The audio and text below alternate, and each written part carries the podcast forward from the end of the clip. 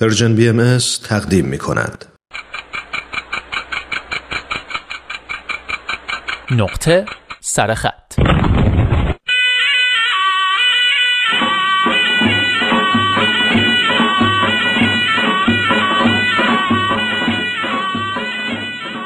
سال نو درست مثل عدسه است. آمدن و رفتنش دست ما نیست. وقتی هم آمد باید از سر عادت بگوییم عافیت باشد. در واقع گفتن یا نگفتن این جمله هیچ اثر فیزیکی در حال آدم ندارد. اما به هر حال آن را می‌گوییم. احتمالا به همان دلیل که می‌گوییم عزیزم دوستت دارم. اثر فیزیکی ندارد اما تا خرخره اثر شیمیایی می‌گذارد. بنابراین سال نو مبارکتان. دعای خاصی هم نمی کنم دعاهای دم سال نو درست مثل همان فشفشه هایی است که سر سال تحویل هوا می کنند می روند بالا و می پکند و یک ثانیه نور می دهند و خلاص. به درد هیچ چیز دیگری هم نمی‌خورند. مثلا اگر من دعا کنم که جنگ ها تمام شوند و صلح مثل اون بین مردم شیوع پیدا کند اتفاقی میافتد؟ نه اتفاقی نمیافتد. دلیلش هم این است که دعای هر آدمی با دعای آدم دیگر در تقابل است. توقف جنگ به نفع من است و به ضرر کارخانه کلاشینکوف. دعای سرما نخوردن به نفع من است و به ضرر کارخانه expectorant. دعای بهبود وضعیت ترافیک به نفع شماست و به ضرر من. به هر حال همین تضاد دعاهاست که اوضاع را قاراش میش می کند پس امسال خودم را سکه یک پول نمی کنم به جای دعا و انداختن زحمت اصلاح وضعیت به گردن کس دیگری سعی می کنم به دایره تحت امر خودم بیشتر توجه کنم و آسیب کمتری بهش برسانم. برای موارد خارج دایره هم که هیچ. سال نو شما مبارک. همان دوستت دارم در واقع.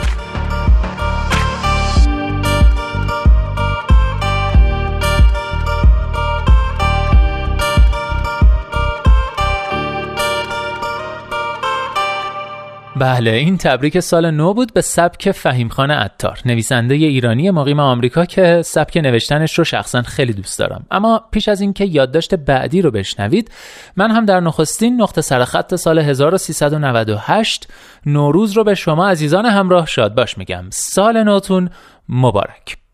و اما فهیم عطار یه دوستی داره به اسم مصطفی که بعضی وقتا یادداشتاشو در واقع در قالب نامه ای خطاب به این مصطفی می نویسه در پایان نقطه سرخط نوروزی این هفته ازتون دعوت می‌کنم نامه نوروزی فهیم عطار رو به مصطفی بشنوید که هرچند حرفا و جملات مشترک با یادداشت قبلی کم نداره به نظرم شنیدنش خالی از لطف نیست.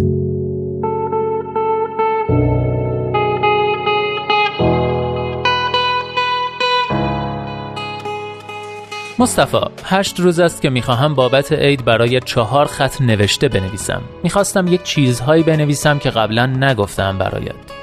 اول خواستم از خرگوش های ته حیاتمان بنویسم همانهایی که زمستان ها گم و گور می‌شوند و با بهار برمیگردند.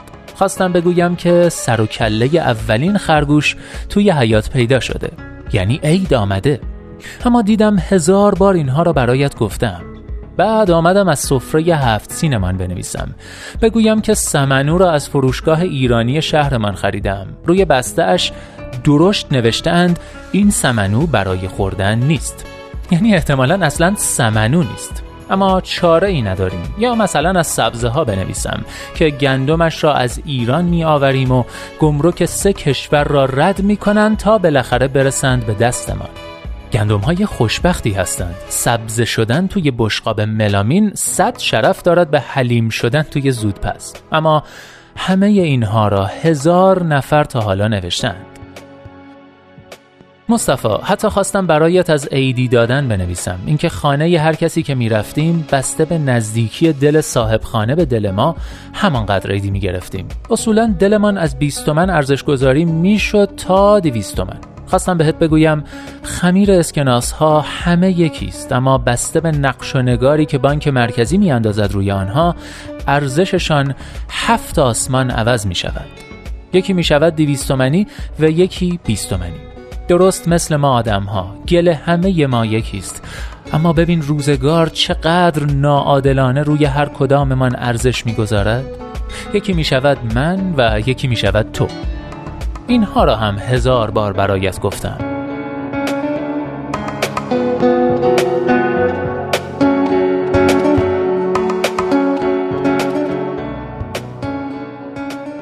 مصطفی حتی دلم خواست دم سال نو نصیحتت کنم. کلا ما شرقی ها نصیحت کردن و نصیحت شدن را دوست داریم. دائم دلمان می‌کشد تا سلایقمان را لقمه کنیم و به شکل موعظه بخورانیم به همدیگر. هر سال بعد از ترکیدن توپ سال نو توی تلویزیون نصیحت می‌شویم تا راننده تاکسی که آخر سال می‌خواهد ما را برساند خانه تا بنشینیم پای سفره هفت سین کلا همه ما پیامبرانی هستیم که دور هم جمع شده ایم و ناسه همدیگریم. خواستم من هم نصیحتت کنم. مثلا بهت بگویم که آجیل زیاد نخور. دور سوسیس و کالباس را خط بکش. می‌روی چالو سبقت غیر مجاز نگیر. از درخت نکش بالا. برای آیندت برنامه ریزی کن. عبادت کن. اما هزار بار همه اینها را من و تلویزیون و غیره بهت گفته ایم مصطفی خواستم برایت آرزوهای خوب بکنم. مثلا بگویم امیدوارم به همه آرزوهایت برسی. بعد با خودم گفتم حتما خیلی از آرزوهای تو در تقابل با آرزوهای آدمهای دیگر است. بعد خواستم برایت آرزو کنم تا به تمام آرزوهایی که در تقابل با دیگران نیست برسی. بعد دیدم اصلا همچین آرزویی وجود ندارد. همه آرزوها با هم در تقابلند. آرزوی سلامتی در تقابل با آرزوی پولدار شدن بعضی از پزشکان است. آرزوی صلح در تقابل با آرزوی قدرتمند شدن همه سیاستمداران است. آرزوی شادی در تقابل با آرزوی نوه خان هاست. حتی نمی‌توانم آرزو کنم گوجه فرنگی و انار ساوه ارزان شود. پس از این هم نمی‌توانم بنویسم برایت.